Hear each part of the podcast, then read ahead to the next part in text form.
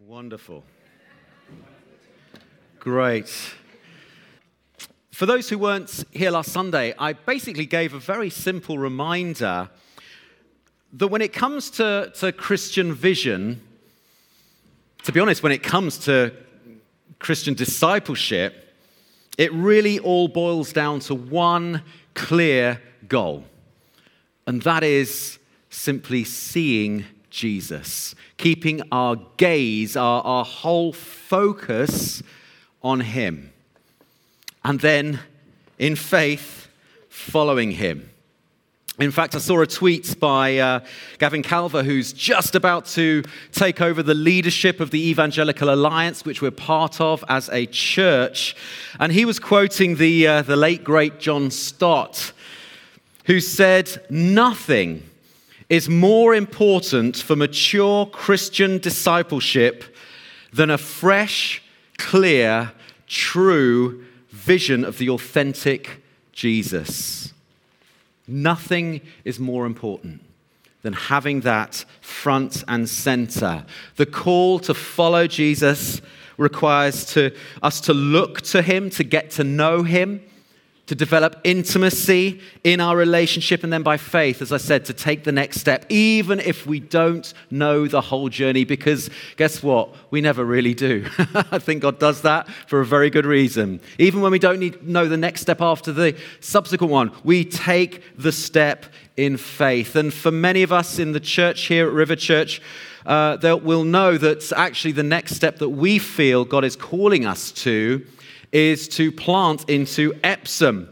And while Rob and I were chatting and praying, uh, we really felt that before we get stuck into the book of Hebrews and look at how we develop a robust faith to follow the call of God on our lives, it would be good just to do a little mini series on basically why we plant churches. What is it about planting churches? And so this morning, as, as Claire alluded to, uh, Rob and I are going to do a little tag team. Uh, I don't think we've ever done that, have we?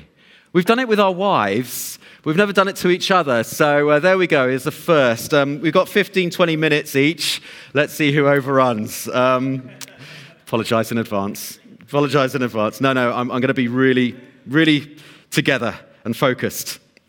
Anyway, we're going to look at this whole subject of responding to the call of God upon our lives as we follow Jesus as he builds his church. We're going to look at some great examples, both in scripture and historically, as well as some contemporary examples of people who have taken God at his word and have gone and ministered to people groups, to particular geographical regions, to towns and cities, planted churches as they go following his lead. And we'll see that it, it calls for sacrifice because the call to follow is the call to lay your life down for Jesus. We've got to be so clear about that. It's the call to surrender. It's the call to say, Not my will, but yours be done. And it is only when we do that that we truly find ourselves. It's only when we choose to surrender to God's ways and God's will and follow His call that we truly enter into the fullness of all that He has for us and into His blessings. And, and throughout Scripture, we see this overarching mission to reach the lost by God sending His people. We see that right the way through. We become the tools that God uses, empowered by His Holy Spirit, to advance His kingdom, to bring people out of darkness into His glorious light, to, to see chains breaking that we've been singing about, to see freedom come to people who are wrapped up in bondage. We have been called to be ministers of reconciliation that's what it says in 2 Corinthians 5. Each one of us who are followers of Jesus are ministers of reconciliation. We introduce people to the God who loves them, who has died for them, purchased them, redeemed them by the blood of his Son, Jesus Christ. The God who wants to adopt them into his family. And so he calls us. He sets us apart to be a blessing. You know, you are a blessing. You are a blessing. You're called to be a blessing. And you are a blessing. And we do that by being messengers of this hope that we have. Hope in Jesus Christ through our words, but also through our very lives. That's why we need to go. That's why we need to get involved. That's why we need to be surrounded by people, get into people's lives, allow people into ours messengers of hope. And we see this call of God very early on in Scripture, and particularly with the call of Abraham, or Abram as he was known then. Now, Abraham was, was a pagan, he was an idol worshiper, he did not know God. And yet, God, in his grace, called him and, and promised to bless him as he follows him. So we're just going to read that call. It's in Genesis chapter 12. If you've got your Bibles, your phones, do, do flip to it, but uh, it should come up there. There we go. It's the call of Abraham, as he was known then. The Lord said to Abraham, this is reading from verse 1 Leave your country, your people, and your father's household, and go to the land I will show you. I will make you into a great nation and I will bless you. And I will make your name great, and you will be a blessing. I will bless those who bless you, and whoever curses you, I will curse. All peoples on earth will be blessed through you.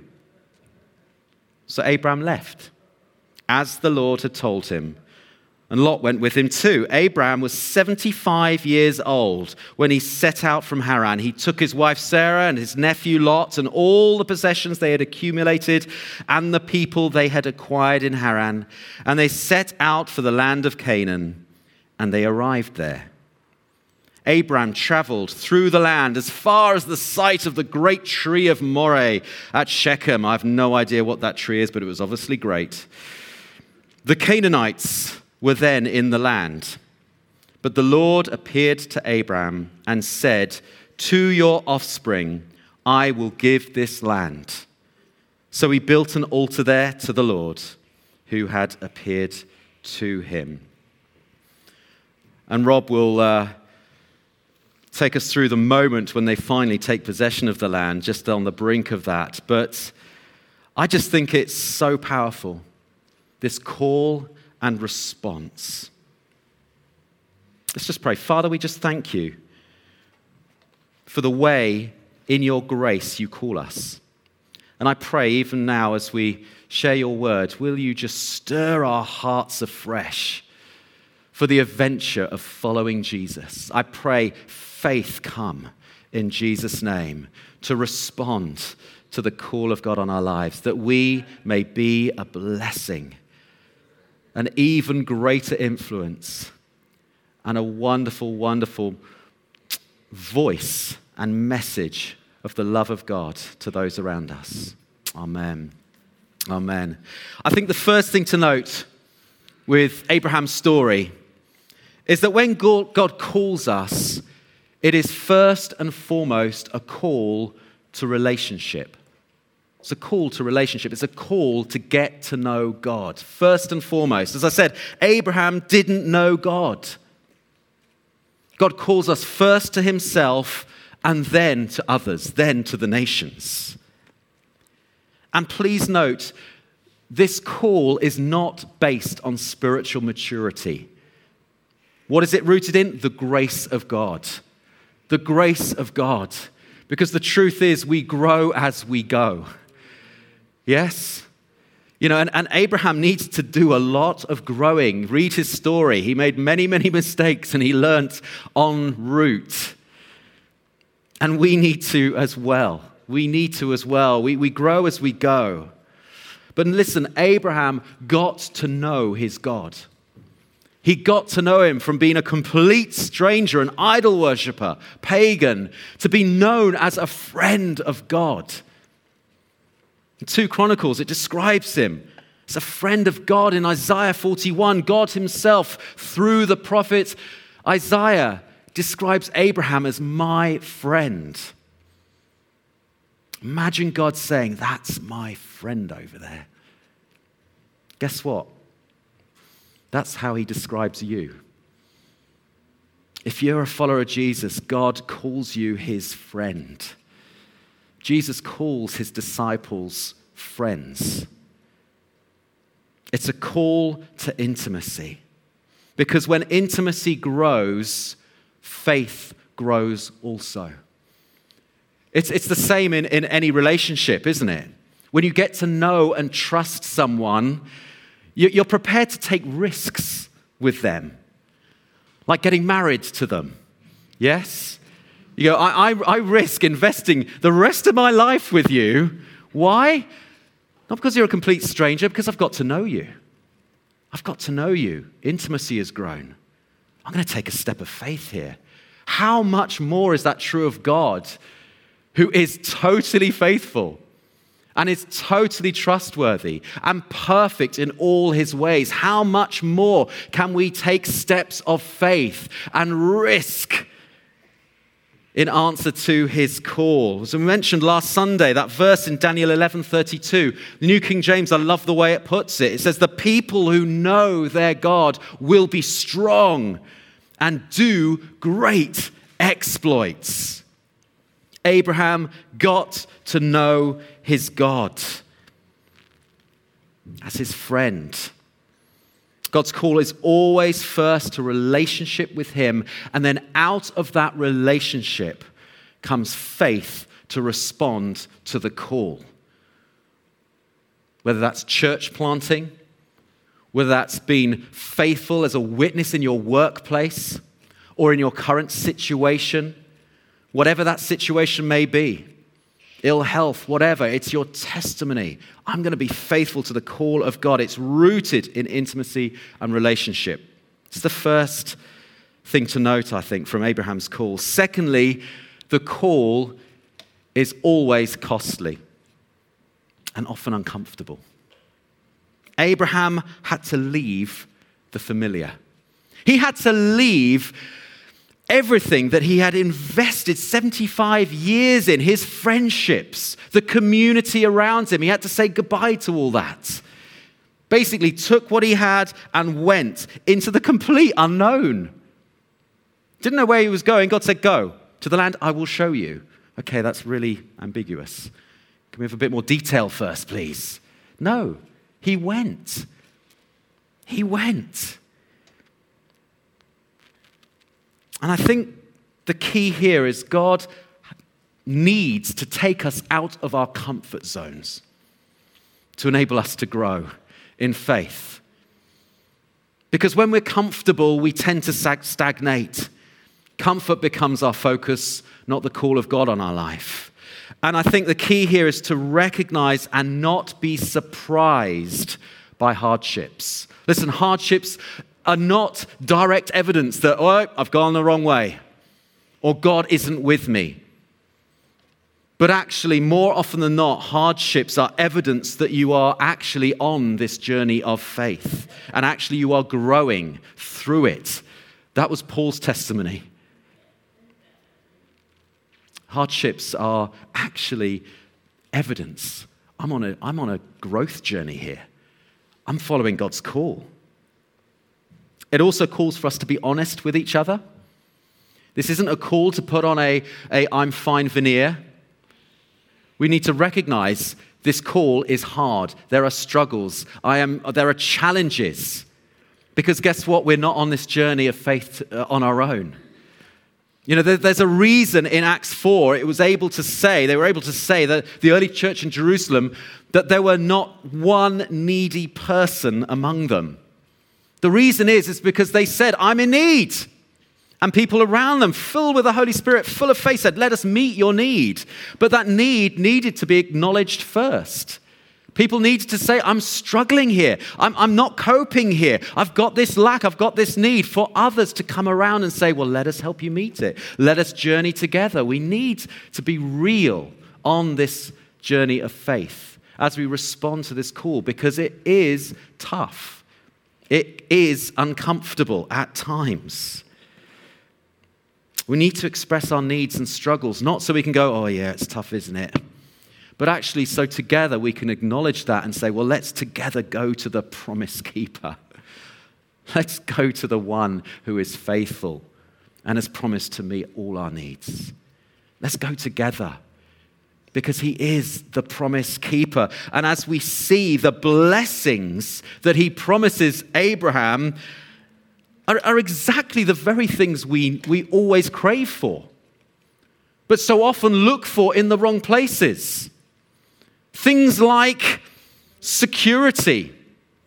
God says, I will curse those who curse you, I will bless those who bless you. I've got your back. We often look for security in other things. God says, Look for it in me.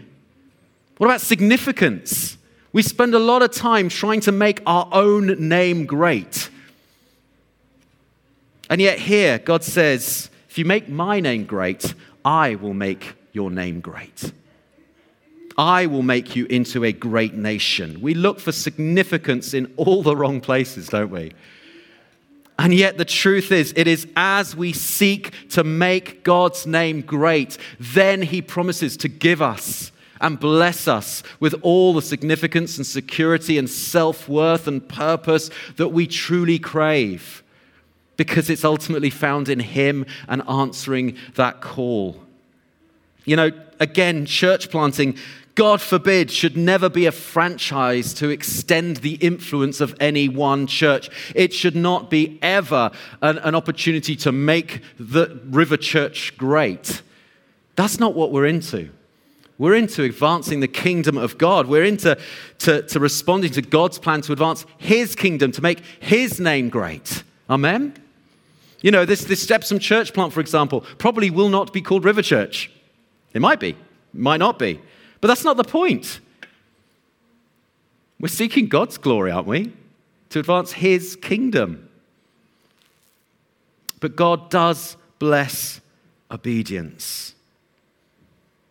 And He blesses, and this is what's so clear in this passage, so that we ourselves can become a blessing. All peoples will be blessed through you. In other words, Obedience to God's call results in blessing not just for you, but for others.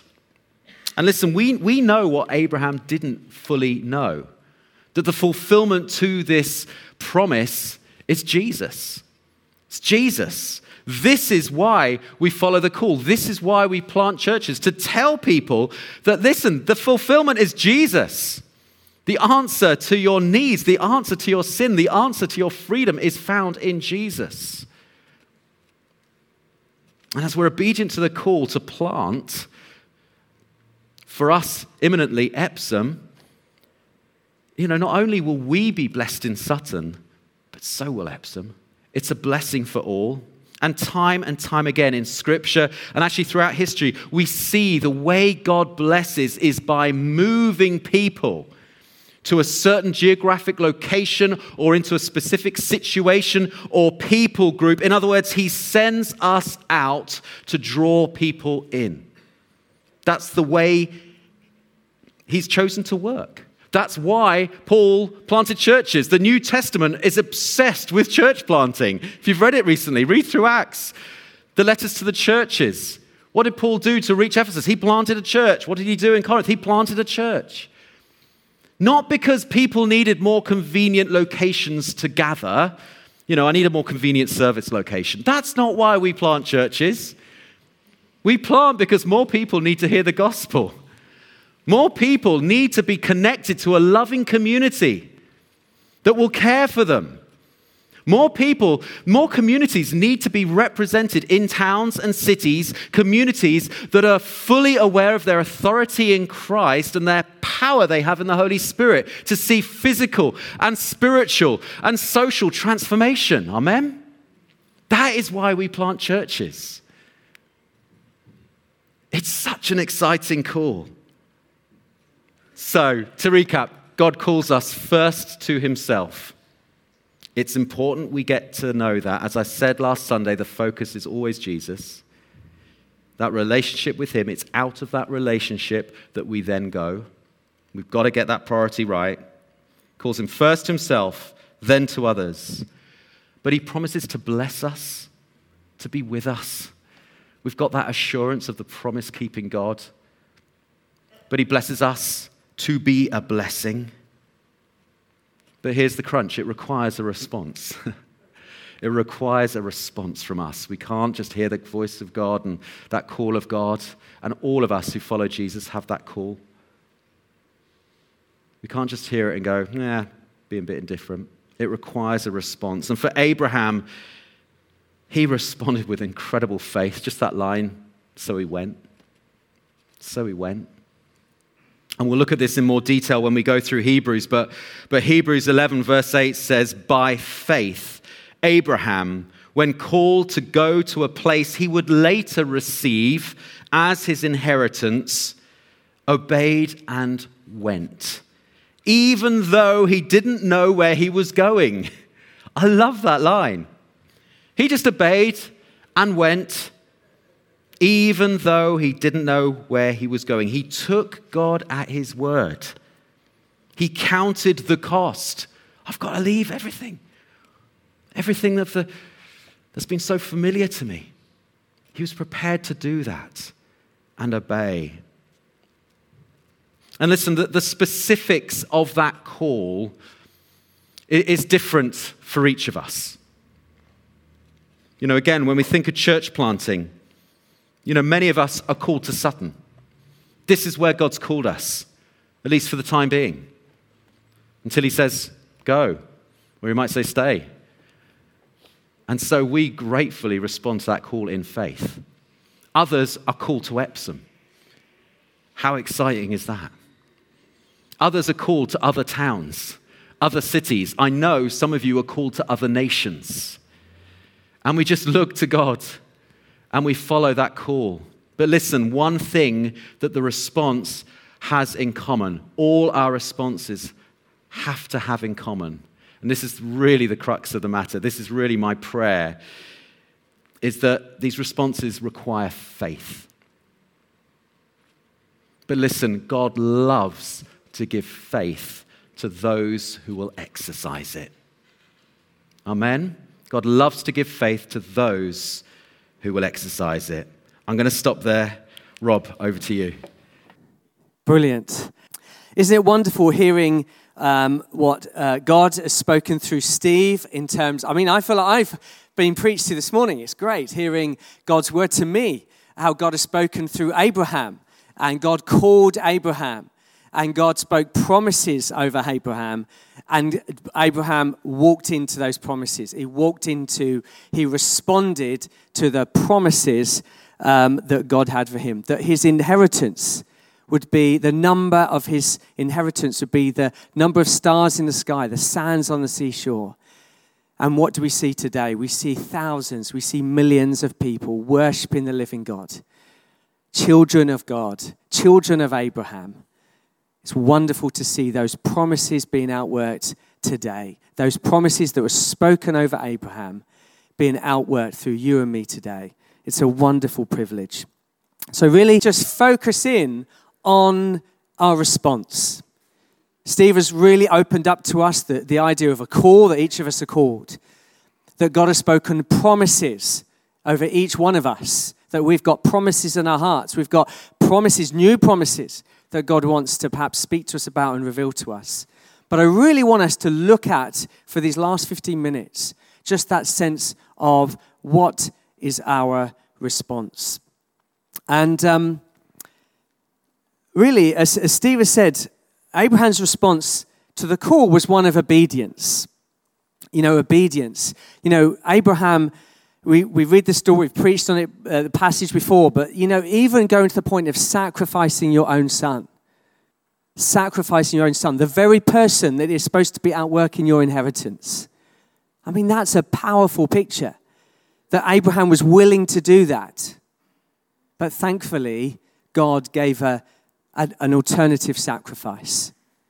Just like each one of us, He's given us an alternative sacrifice, and that is Jesus Christ. So, um, I use um, lots of apps on my phone. Do, does anyone else here use apps on their phone?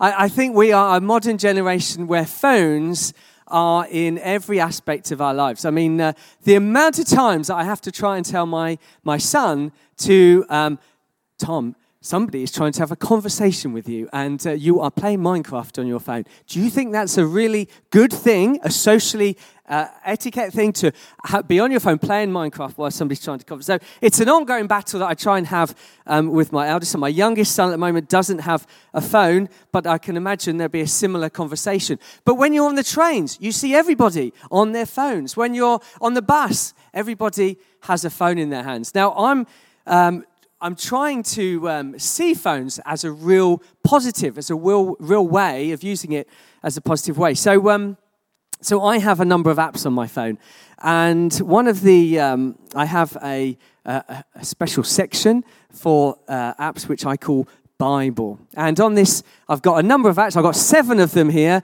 and I must confess to you that I actually the probably one I use most is the YouVersion Bible. But I looked at this this morning. I thought, I've got all this wonderful resource at my fingertips, and I don't use it. You know, I probably tap more on Facebook and WhatsApp than I do on these wonderful apps that are available to me. So it's an encouragement to me this morning, even just that why don't I click on one of these instead of WhatsApp or Facebook and just have a little look? I mean, I've got um, B I O Y. Anyone got that app on their phone?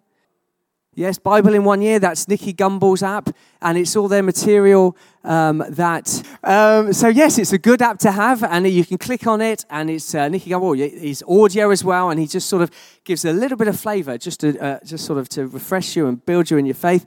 Um, I've got Gideon's Bible app. I've got um, Read Scripture which is a really good one, actually. I clicked on that this morning. I thought, oh, I should use that one more often. And it's literally got the whole Bible here. And I just thought, oh, look, this is what I'm talking on today. And the promised land here. And um, it talks about uh, Joshua. And, and it's got all sorts of exciting things. And I thought, oh, I'm talking on the, when they walk into the promised land. And I thought, oh, um, you know, what is it? And I can't seem to click on it now. But it's got a video. It's got a video showing how Joshua and he goes into the promised land. It really gives you great insight into the Bible. So I'd encourage you, if you don't have those already, get some of those apps on your phone to encourage you in your walk with God. Um, but, um, but anyway, when uh, the, one of the, the YouVersion app that I have on my phone, I set it up and it's clever technology. Can do this thing where it sends me every day a Bible verse. It sends me a Bible verse. And uh, a couple of weeks ago, I had this um, verse come through on my phone, and as normal, I just kind of look at it, maybe read it if I have a moment. Um, but this, as I read this Bible verse, it was a Bible verse that just sank into my heart with God's truth. And I just thought, wow, that's, that's so refreshing. That's so, that, I mean, the, when the Holy Spirit just does that, it's wonderfully good, isn't it? It's wonderfully good when the Word of God just, um, just goes right into your heart. So, this is what happened to me. And the verse that it was that popped up was Deuteronomy 31, verse 6. Now, um, Deuteronomy 31, I, I just, as the verse sort of really sank into my heart, I just thought, you know what, I'm going to look it up a little bit. I'm going to find out a little bit more about what where it is in the Bible. What is this chapter in Deuteronomy um, that this verse is all about? And Deuteronomy 31, if you didn't know, it comes at a point when Moses had led the Israelites through the wilderness. He'd led them through the wilderness, he'd led them out of Egypt, and he was literally standing or very close to the River Jordan very close to crossing into the promised land. Verse 6 itself comes just before Moses commissions Joshua to take the Israelites into the promised land. You may remember that God has said to Moses that he wouldn't be the one to take the people of God into the promised land, it would be Joshua. And Deuteronomy 31, verse 6 are the words of Moses. They're actually his words spoken to prepare the people that the time to take possession of the land was almost upon them. That is where this Bible verse comes from. that the moment of possession is about to take place. Now, chapter 31 of Deuteronomy is full of promises. Even chapter 30, if you look at it just before, there is lots of promises of God that he's speaking to the people of God. You know, talking of God going before them, that they will take possession of the land, that God will deliver the enemies into the people, the God's people's hands, the, the promises for God's people. Now, as you can imagine, in, uh, uh, in this particular instance, you know, as Moses gathered the people, there would have been thousands, don't know the numbers, but there would have been thousands of people gathered to hear Moses speak. There would have been sort of nervous excitement, I can imagine. You know, it was a moment that these people had been waiting 40 years to happen. A long time for this moment to happen. Hopefully, Epsom Church Plant won't take that long. But they had waited a long time, so there was this excitement, this nervous excitement of what Moses was going to say. There was, they're on the edge of their seats, they're on the precipice of something great, something monumental. You know, it would have been this speech of Moses would have been like one of those great speeches that we see in the films. You know, like William Wallace encouraging the people to just fight and go and fight the enemy. There would have been, um, I said a couple of weeks ago, I've been watching the Lord of the Rings trilogy. I, I love Lord of the Rings. It's a great battle of good against evil. And the very last film, and I won't ruin it too much, but there is um, in Return of the King. What a great name for a film! Return of the King. Come on. Um, so the last film, there is this scene where Aragorn, who um, who is the um, he was a ranger, but he becomes this mighty man. He goes from being a nobody to being the king that leads the men into battle. And there's a moment right towards the end where he realizes that he needs to have a distraction um, so that uh, Frodo and Samwise can take. I'm ruining the story if you've not watched it. It's a great film to watch, honestly. But he needs to cause a distraction for the, the, the ring to get uh, destroyed. But he, he calls the army. I mean, there's only a few, uh, there's a small number of them. They look quite big, but when the forces of Sauron come towards them, they look very small. But what he does is he speaks to the men and he instills boldness he instills confidence and he instills fight in these men that causes them to believe that they can take on any army, that they can do what they're called to do. And I never say that this verse in Deuteronomy is like that. It's one that stirs us into battle in terms of what call that God has for us. So, shall we finally read it? Shall we read it together? I can tell you're all on the edge of your seat wondering what this great, amazing verse is. Well, I tell you what we're going to do. This is what we're going to do. We're going to read it out loud together. I think it's going to come up on the screen. Here we go. So we're going to read it out together. It's Deuteronomy 31, verse 6. Hopefully, from today, it would be a verse that would be etched on your minds that you will remember forever. So let's read it together. Okay.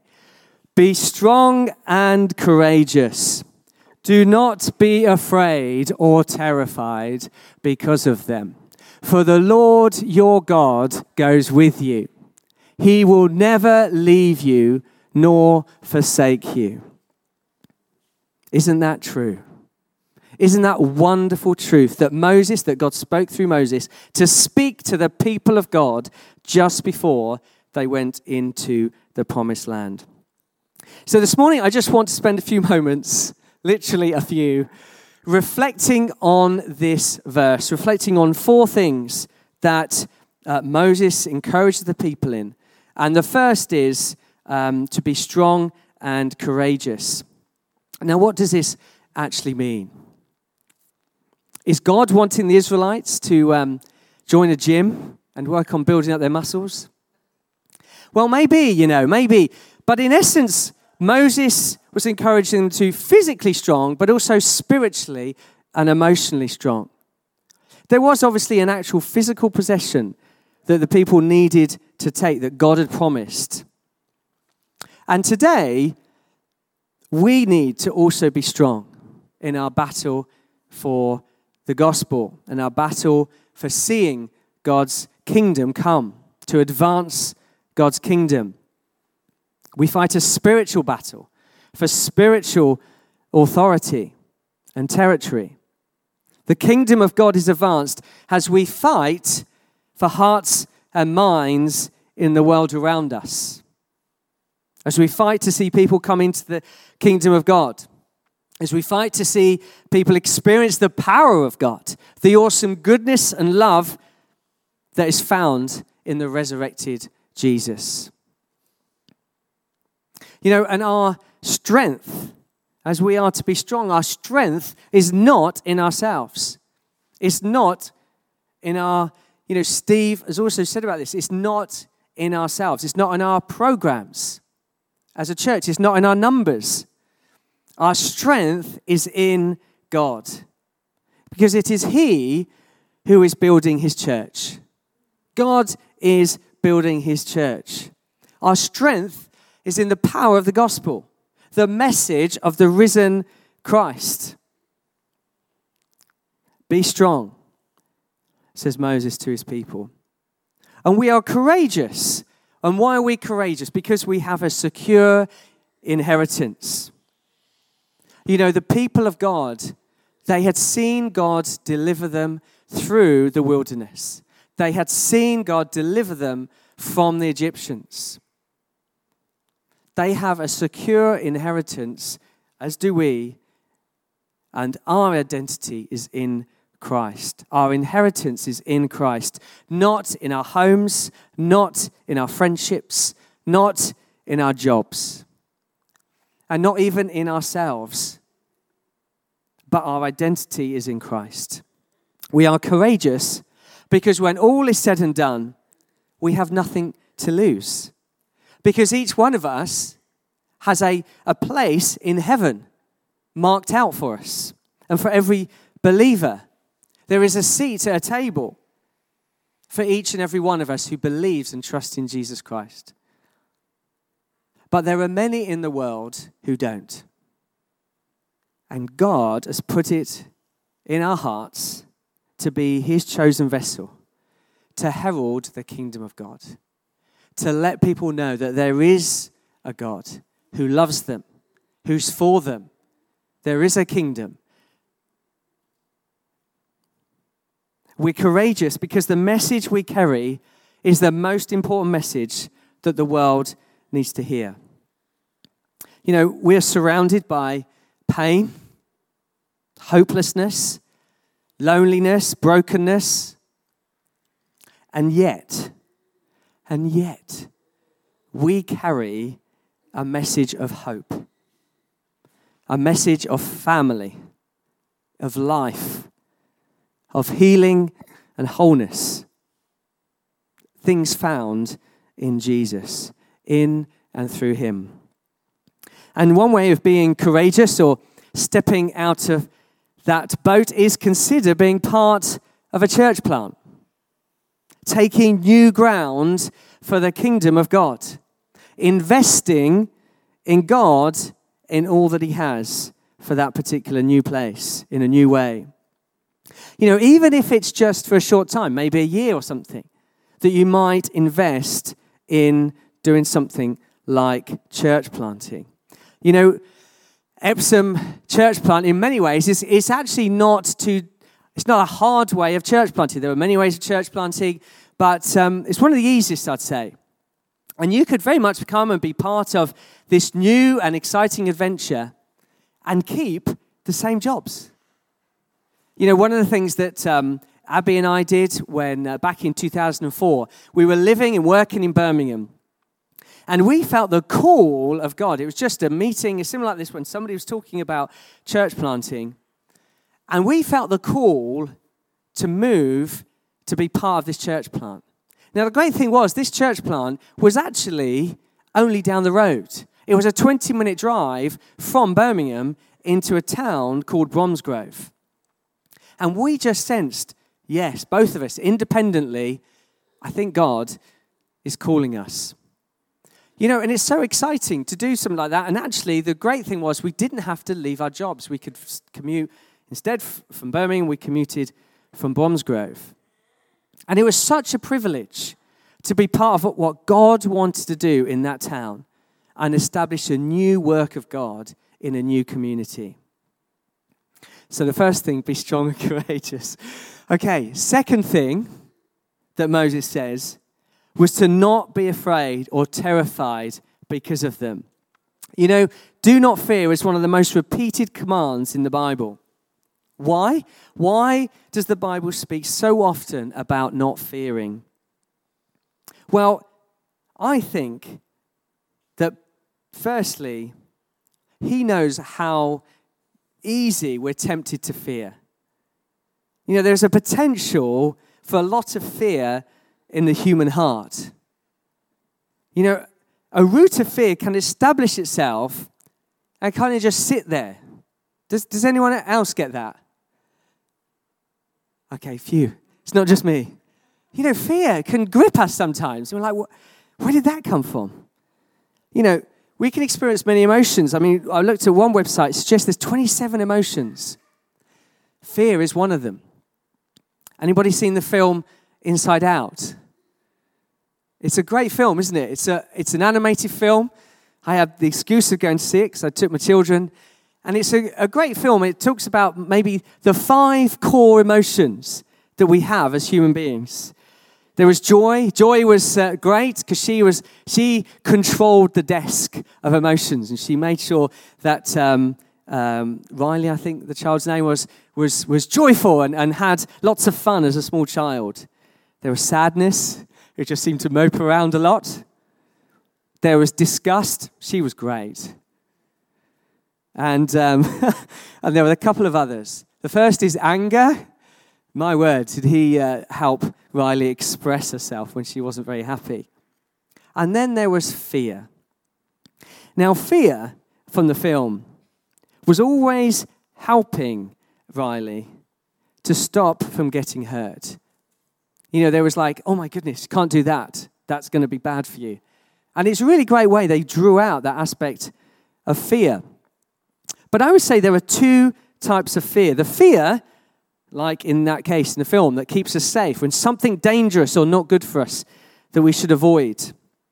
You know, like for example, uh, encountering a, a, crocodile. I don't know why I came up with that example because we don't get many crocodiles in Sutton or Epsom, but we would seek to avoid it.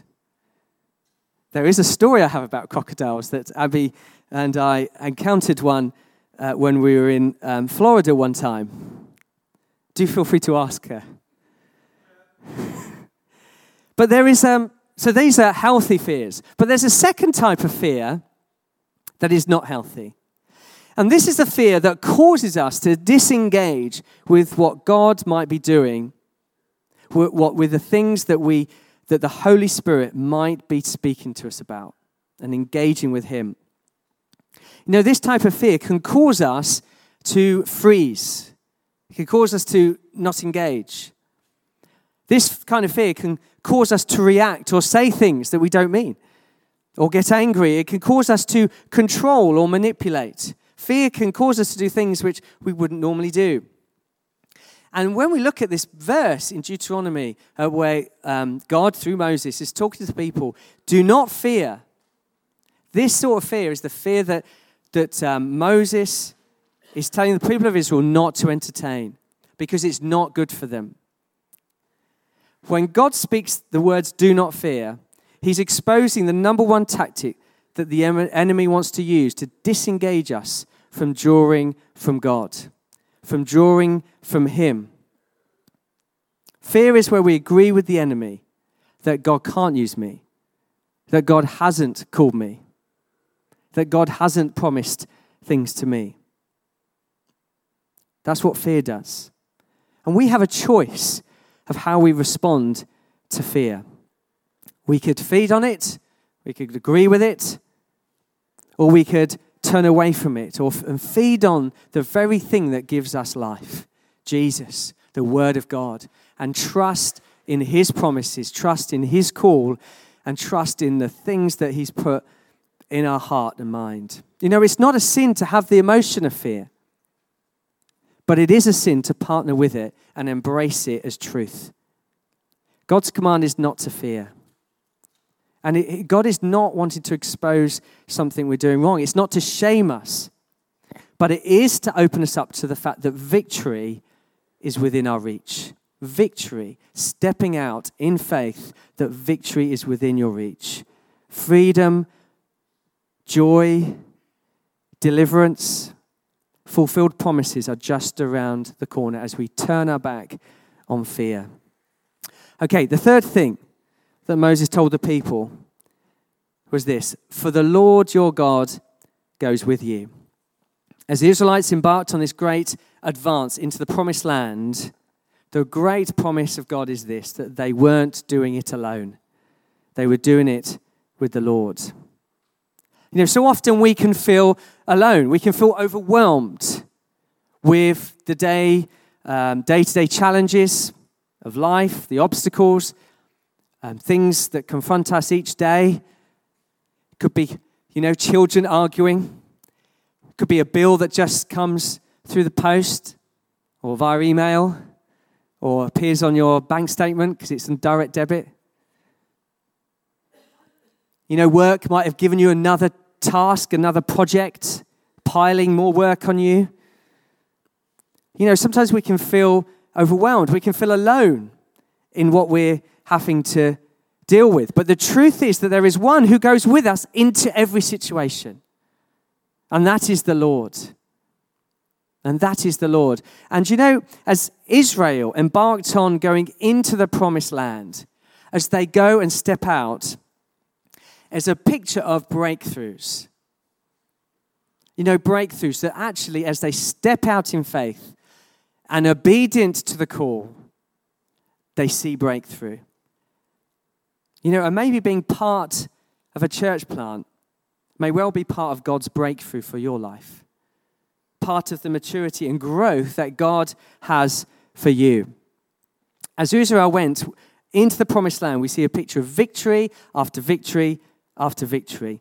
But they first needed to trust that God was going with them, that they were not alone. And finally, the last thing God says in this verse, He will never leave you or forsake you. God promises that He'll never leave us. God doesn't get distracted by other matters. God doesn't get distracted by other matters. His sole purpose is to see the advance of his kingdom. And he wants to do it through you and me. The other thing, God doesn't duck out if we've made mistakes or we've made a mess of things. God doesn't duck out if we make a mess, if we make mistakes. In fact, He is the one who picks us up if we fall down. God our Father promises never to leave us, never to abandon us. And, and praise God, He is on the sidelines.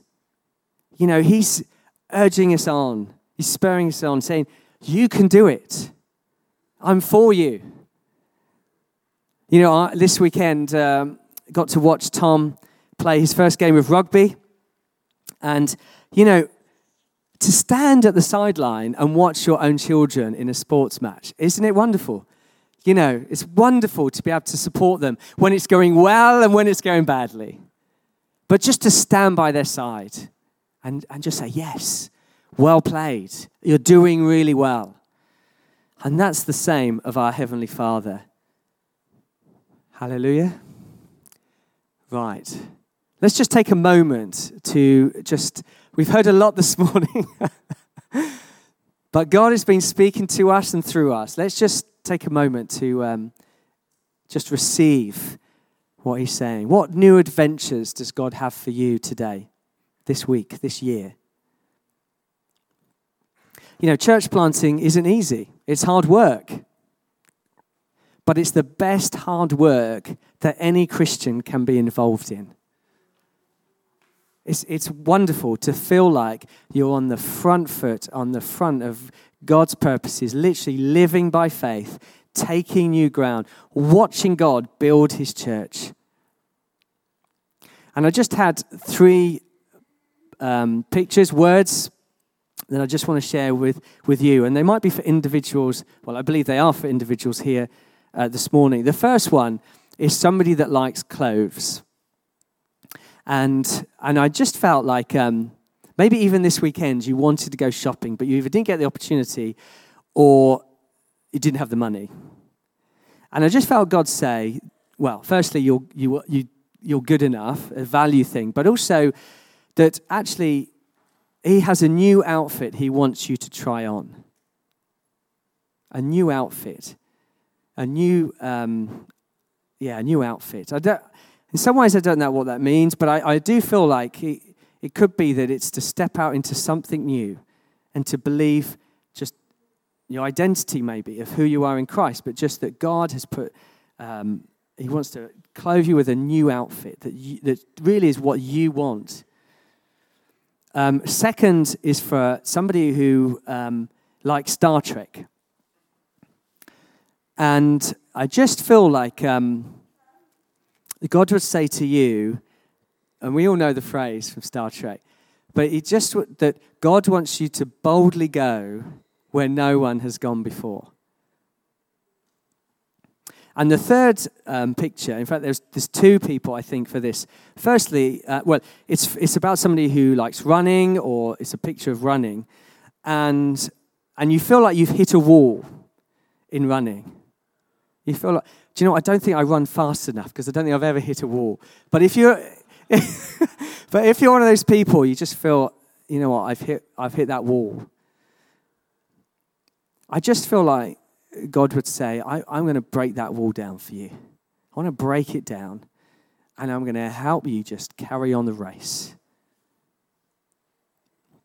And then the, the second person, I just, um, I was out running this morning, and I, I just had this picture of a, somebody, uh, somebody setting the pace.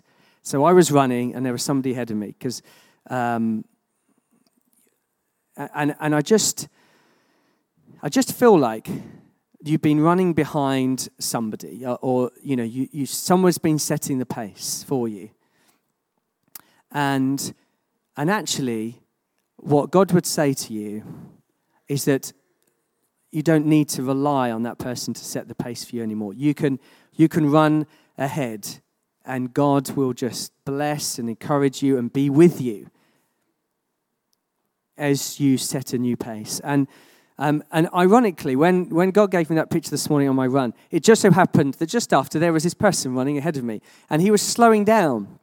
And, um, and just as he was slowing down, he actually then stopped and he said to me, I think you might go faster than me. So he let me pass him by. And it's just how funny how God speaks, and then often there's a, a physical um, thing afterwards. And it's really God speaks to us. God is in the business of speaking and leading us and guiding us. And, um, and can I encourage you, if, if one of those words are for you, I'm very happy. I'd love to pray with you um, at the end. We will have a time of ministry as well. But can I encourage you to, um, to respond to those? Even now, I'm going to pray for us all anyway, and, um, and we can respond. Well, let's pray. Father, we thank you for your presence. We thank you for your call on us. We thank you for your promise, Lord, to be with us, your promise to go before us, go with us, go after us. Jesus, that you are with us all times. And and I just pray for everybody here as we respond to your call on our lives. Help us to hear you, your voice. Help us to have the confidence and boldness and courage and strength to respond to what you're calling us to, what you're calling us to be, Lord. Because Jesus, it's all about you. It's all about your kingdom, Lord. And we just want to respond and just say thank you for calling us we love you, Lord. We love you with all our hearts. Jesus, come. Hallelujah. Amen.